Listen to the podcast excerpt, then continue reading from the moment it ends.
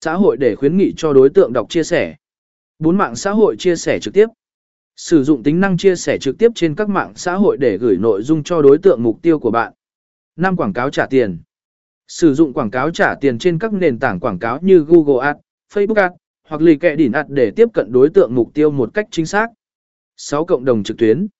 Tham gia vào các cộng đồng trực tuyến liên quan đến lĩnh vực của bạn, ví dụ, diễn đàn, nhóm trên mạng xã hội, và chia sẻ nội dung của bạn khi có cơ hội.